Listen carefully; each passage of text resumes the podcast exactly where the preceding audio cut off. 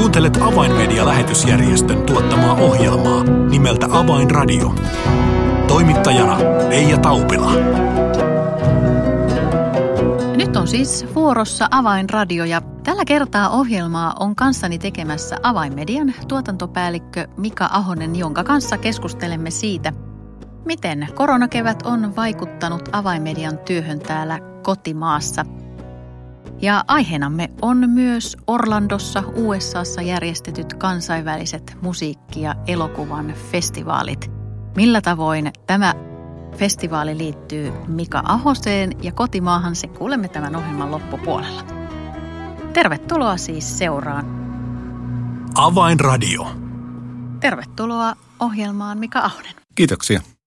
Jo kuuluisaksi tullut kevään aihe korona, siitä on ehkä jo kyllästymisen saakka puhuttu, mutta vielä se edelleen elämäämme vaikuttaa niin arjessa kuin sitten vapaa-lakin, joten tästä aiheesta ei vielä voida päästä irti.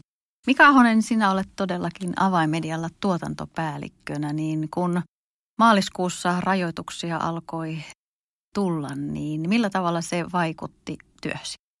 No me oltiin silloin juuri, kun maaliskuussa rajat rupesivat Euroopassa sulkeutua, niin me oltiin vielä kuvausmatkalla Saksassa ja jännitettiin, että päästäänkö me kotoisaan Suomeen. Ja kun päästiin Suomeen, niin sitten tuossa Helsingissä lentokentällä puhelin piippasi ja tuli tekstiviesti, että kotia siitä kahden viikon karanteeniin. Ja siitä sitten alkoikin semmoinen ajanjakso, jota en ole ennen eläissäni kokenut, että kaikki työt piti siirtää käytännössä välittömästi sitten – kotia ja kotia tuli myös kaikki sen reissun kuvauskalusto kameroineen päivineen sitten, kun ei voinut niitä enää työpaikalle toimittaa, kun oli, nekin oli kenties saastuneita. Aivan, eli kalustoa myöten olitte karanteenissa sen kaksi viikkoa. Kyllä. No terveenä pääsitte sieltä kuitenkin kotiutumaan. Millä tavoin sitten se työ täällä avainmediassa muuttui?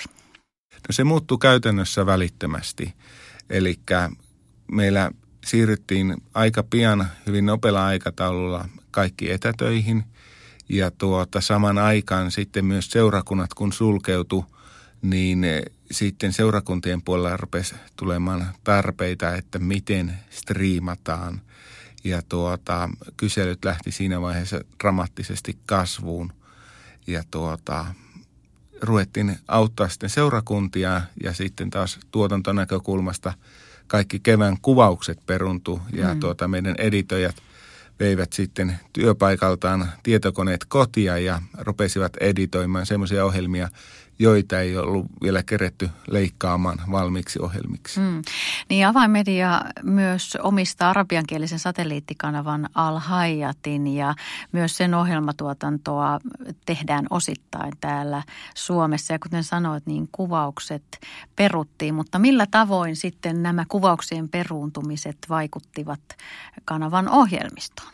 No meillä oli silleen hyvä tilanne, että me oltiin kumminkin keretty, tai meillä on kuvauksissa puskuria useammaksi kuukaudeksi, niin meillä oli niin kuin, ei sen puolesta ollut hätää, mutta sitten totta kai tämmöiset suorat ohjelmat, joita tehdään joka viikko, niin niiden osalta jouduttiin sitten vähän miettimään, että miten me ratkaistaan tämä suorien ohjelmien toteutukset, koska henkilökunta täällä Suomessa ei voinut tulla studiolle, eikä sitten muissa maissa, joista me tehdään näitä live-ohjelmia. Ja niinpä me pika, pika ruvettiin katsomaan, että mitä välineitä meillä on eri ihmisillä, eri juonteilla kotona ja ruvettiin rakentaa tämmöistä virtuaalista tuota, live-tuotantoympäristöä, jolla on sitten menty silleen, että joka päivä meidän arabiankieliselle kanavalle tulee, tai joka viikko, melkein joka päivä tulee tuota, kaksi suoraa live-ohjelmaa. Mm.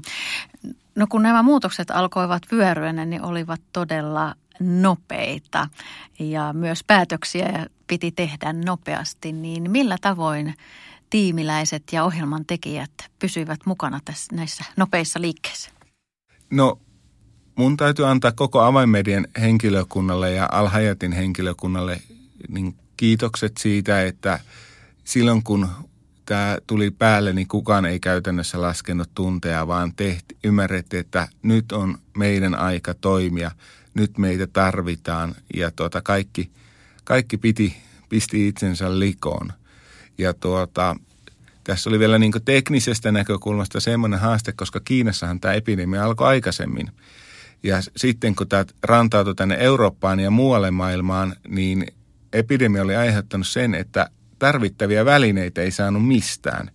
Eli jos tarvittiin joku uusi videomikseri tai joku kamera, niin ne oli loppunut liikkeistä maahantuojilta ja Kiinassa oli taas tehtaat seis, niin siellä ei valmistunut uusia välineitä, niin jouduttiin aikamoisia erilaisia ratkaisuja kehittelemään. Et nyt toukokuussa on jo sitten parani tuossa kuukausi sitten tilanne, että ruvettiin saamaan niitä välineitä kentälle, mitä tarvittiin. Hmm. Sanoit tuossa alussa, että, että vaikutuksia oli myös sitten täällä kotimaan puolessa, niin avaimedia omistaa myös ja hallinnoi tällaista internet-TVtä kuin Usko TV, niin mitenkä sitten mm, tämän koronan vaikutukset näkyvät täällä Usko TVllä? Joo, ensiksikin meillä oli semmoinen äh, johdatus, Jumalan johdatus tässä, että me tuossa vähän yli vuosi sitten tehtiin iso taustajärjestelmä muutos tuonne Usko TVlle. Siirrettiin siellä isoja ratkaisuja pilvipalveluihin ja se antoi meille mahdollisuuden skaalautua niin kuin isommaksi. Ja tuota, kun tämä tilanne tuota, tuli päälle, niin meillä käytännössä kolmikertaistu seurakunnat, jotka rupesivat striimaamaan Usko TVn kautta. Ja pelkästään, jos vertaa, että minkälainen se muutos oli, niin mä olen monelle kertonut sitä, että meiltä lähti seurakunnista dataa Usko TVn kautta huhtikuussa yhtä paljon kuin tammi-maaliskuussa.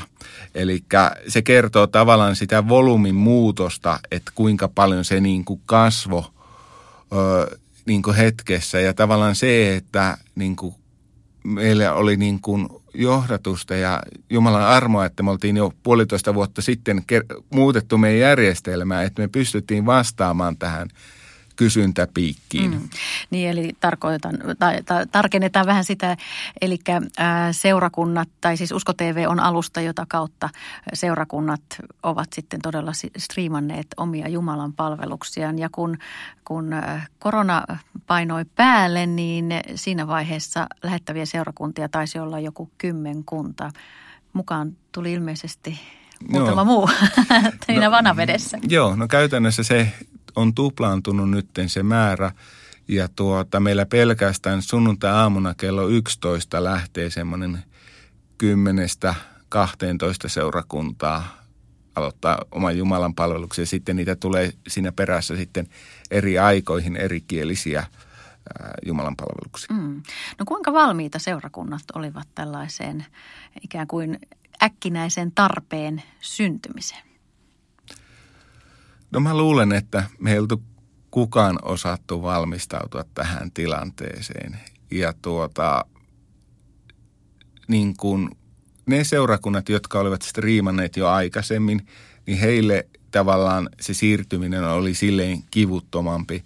Mutta ne, jotka joutu lähteen nollasta liikenteeseen, niin olivat pikkasen siinä vaiheessa takamatkalla.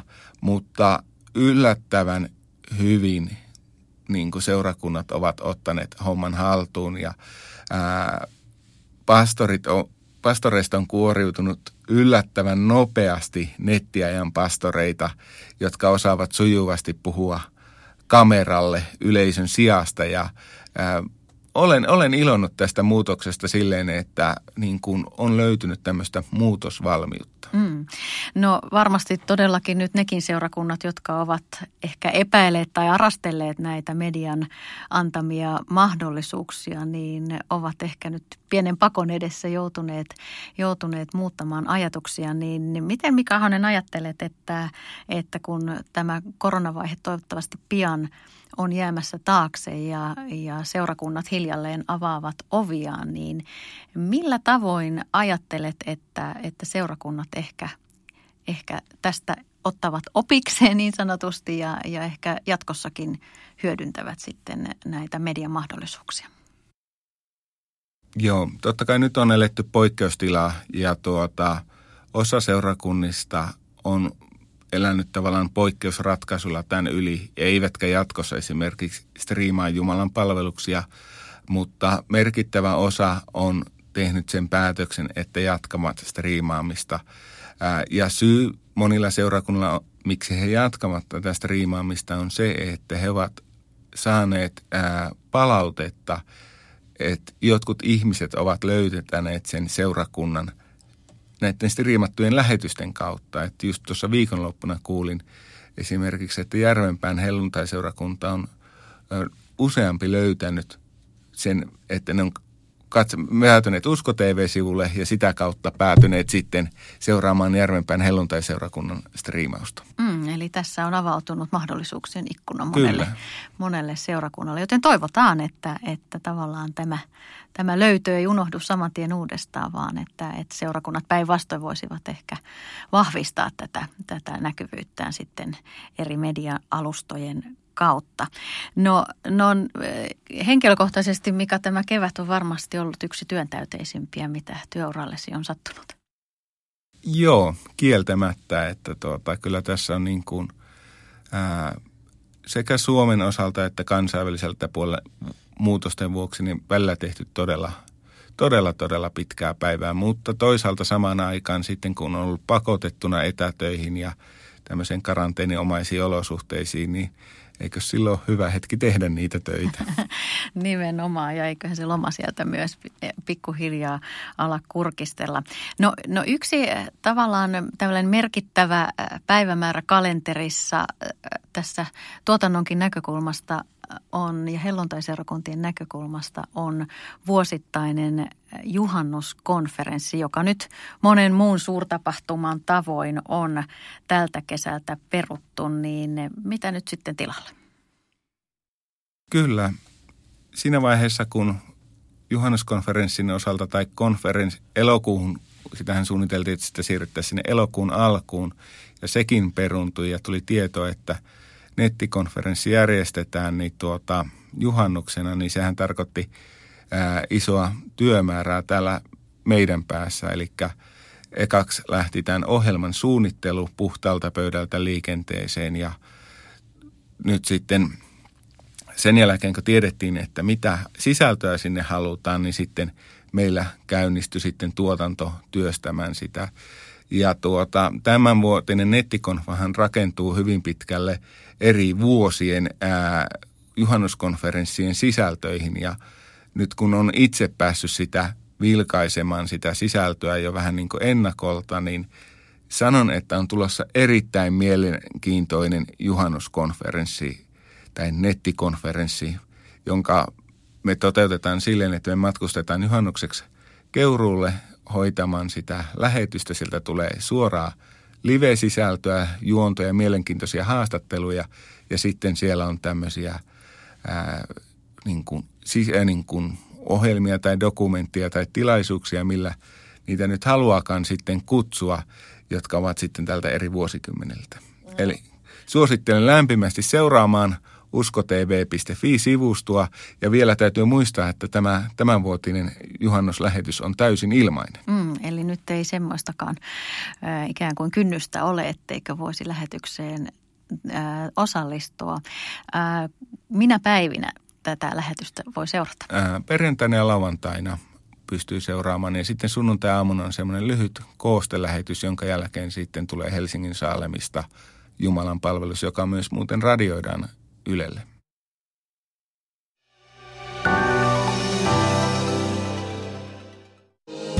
Avainmedian medialähetystyö tarvitsee esirukosta ja taloudellista tukea – Lahjoita 20 euroa lähettämällä tekstiviesti numeroon 16499.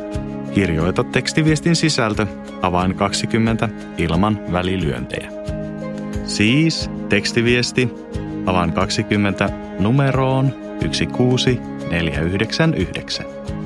Lahjoituksesi avulla saavutamme ihmisiä, jotka eivät vielä tunne Jeesusta. Kiitos tuestasi.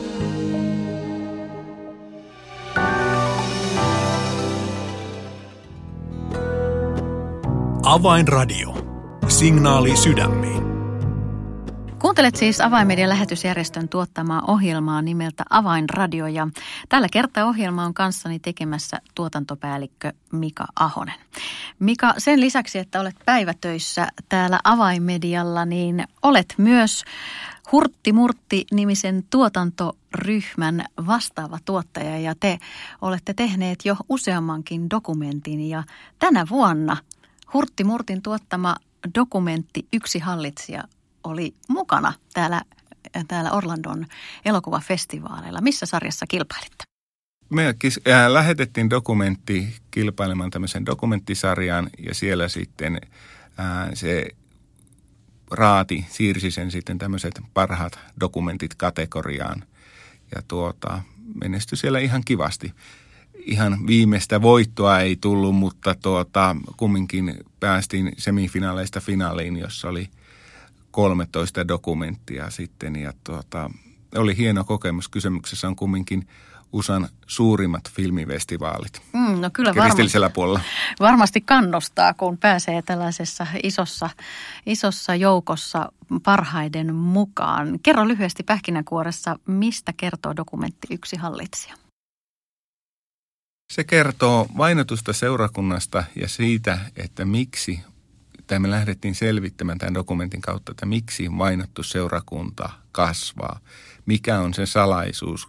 Ja taustalle semmoinen pohdinta, että me ollaan mietitty sitä, että miksi länsimaissa kristillisyys on vähän jäämässä paitsioon ja sitten tuommoisissa hankalissa olosuhteissa, kun se kasvaa, niin olisiko meillä kenties jotain opittavaa siltä vainotulta seurakunnalta. Mm, mielenkiintoinen aihe.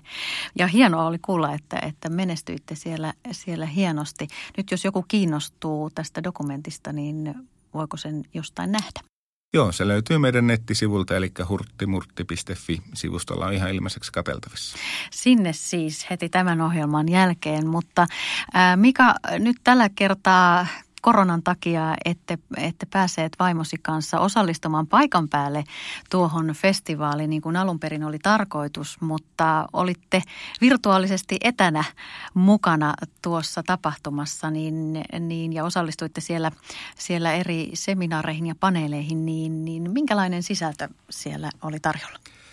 Joo, se oli hyvin laaja-alainen sisältö, lähti ihan niin kuin elokuvan – tekemisen perusteista, näyttelemisestä, ää, rahoituksesta ja sitten myös tämmöiset isot menestyneet projektin johtajat jakoivat omia kokemuksiaan ja tuota, se mahdollisia epäonnistumisia ja muita, jotka sitten auttavat meitä muita kenties välttämään niitä samanlaisia sudenkuoppia. Ja se oli minusta niin kuin erittäin hienoa, että tämmöiset niin kuin – menestyneet kymmenien miljoonien eurojen projek, tota, ää, projekteja vetävät elokuvaohjaajat ja isot tähdet, niin jakavat sitten avoimesti sitä, että aina, aina tämä ei ole niin kuin ruusulla tanssimista ja että kun te teette tätä, niin välttäkää tätä asiaa tai tehkää tämä toisin, että me olemme epäonnistuneet tässä. Mm. No sisältö oli laaja tuossa tapahtumassa, kuten kerrot, mutta mikä ehkä semmoinen päällimmäinen ajatus niiden kaikkien luentojen keskeltä jäi mieleesi? Äh, montakin asiaa jäi mieleen, mutta ehkä semmoinen kaikkia kuuntelijoita kiinnostava asia oli se, että äh, viimeisten vuosien aikana median käytössä on tapahtunut iso iso muutos. Eli jos aikaisemmin ää, ihmiset katsoivat yhden elokuvan, kävivät hakevat sen kenties jostain vuokraamosta, niin tänä päivänä ihmiset katsoo suoratoistopalveluiden kautta tuntitolkulla elokuvia tai jotain sarjoja viikossa. Eli se, että tarve tai niin kuin katsonta on muuttunut noin yhdestä kahdesta tunnista viikko kenties kymmeneen tuntiin, jopa is, isompaan tuntimäärään viikkotasolla. Mm. Eli onko tämä muutos tapahtunut jo ennen tätä korona-aikaa? Kyllä, se on tapahtunut ihan tässä viime vuosien aikana ja tuota, näiden suoratoistopalveluiden, Netflixien ja Amazon Primeen ja tämmöisten yleistymisen seurauksena. Ja se taas on sitten taas osa semmoista suurempaa kehitystä, eli sisältöä tarvitaan huimasti lisää. koska ihmiset ovat kuluttaneet, ja jos olet kerran katsonut jonkun sarjan tai elokuvan, niin että sitä todennäköisesti uudestaan katsoo. Eli mediasisältöjen tarve on räjähtämässä tällä hetkellä halkimaailman niin kuin käsiin. Mm. No, no miten tätä, tätä ajatusta sitten voisi soveltaa kenties täällä avainmedian työssä? Joo, me ollaan itse asiassa tuota, sovellutaan ja ollaan mietitty näitä asioita, että kun ihmiset etsii mediasta ää, niin kuin sisältöjä, niin esimerkiksi ihan konkreettisella tasolla tuossa viime viikon perjantaina kuvattiin tämmöistä lyhytsarjaa Ville Kalaniemen kanssa, jonka, joka on tarkoitettu ihmisille, jotka ovat palaamassa – kesälomilta ja heillä on kenties tullut jotain riippuvuuksia jonkun päihteiden tai jonkun muun kautta, niin meillä on tarjota siihen heti valmista sisältöä tuossa lomien päättyessä, että ihmiset voisivat löytää ää, niin kuin ratkaisuja oman elämänsä ongelmiin. Mm. Eli toisaalta tässä on tietynlainen paradoksi, jos ajatellaan, että, että sitä kulutusta on ikään kuin enemmän, katsotaan paljon kerralla, mutta samalla sitten jos mietitään sosiaalista mediaa, sieltä löytyvät, löytyvät eri alustat, joissa taas se median sisältö saattaa olla hyvinkin tiivistä, jopa alle minuutin mittaisia klippejä jaetaan, niin tässä onkin ehkä tällainen vähän kahtiajakoinen haaste. Minkälaista sisältöä sitten luoda? Kyllä, kyllä se, se on juurikin näin ja tuo Orlandossa ollut filmifestivaali osoitti sen, että tällä hetkellä kristillisellä puolella menestyvät ne toimijat, jotka ovat keskittyneet raamatun sisältöihin. Eli oli mielenkiintoista, että tämmöinen Bible Project, niin, joka on raamattu animaatioihin, niin se on kasvanut todella isoksi toimijaksi. Samoin tämmöinen kuin The Chosen, joka pyrkii elokuvallisin keinoin avaamaan sitä niin kuin raamatun todellisuutta, niin ne ovat tällä hetkellä hittejä. Mm. Todella mielenkiintoista kuulla ensinnäkin tästä kevään työrupeamasta ja sitten vielä näistä terveisistä tuolta, tuolta elokuvafestivaalien keskeltä. Mikä vielä viimeinen rutistus tämän, tämän nettikonferenssin tiimoilta ja sitten alkaa sinullakin vihdoin kesäloma. Mitä suunnitelmia kesälomalla tänä vuonna haluat toteuttaa? Kyllä luulen, että haluaisin vain levätä ja olla vähän aikaan jossain riippu tuollisematolla olla ja ottaa mahdollisimman rennasti, koska kyllä tämä kevät on ottanut miehestä mehut irti. Mm. Aiotko katsoa mitään ruutua? En. Pistän puhelimen kiinni ja kaikki älylaitteet kiinni. Loistavaa. Kiitos Mika Ahonen oikein paljon tästä haastattelusta ja voimia ja tsemppiä vielä tähän viimeisiin viikkoihin ennen tuota erittäin hyvin ansaittua kesälomaasi. Kiitos Mika oikein paljon. Kiitos. Avainradio. Tilaa ilmainen avainmedialehti soittamalla numeroon 020 74 14 tai lähetä yhteystietosi osoitteeseen info at avainmedia.org. Tässä siis kaikki tällä kertaa. Minun nimeni on Reija Taupila. Kuulemisiin ensi viikkoon.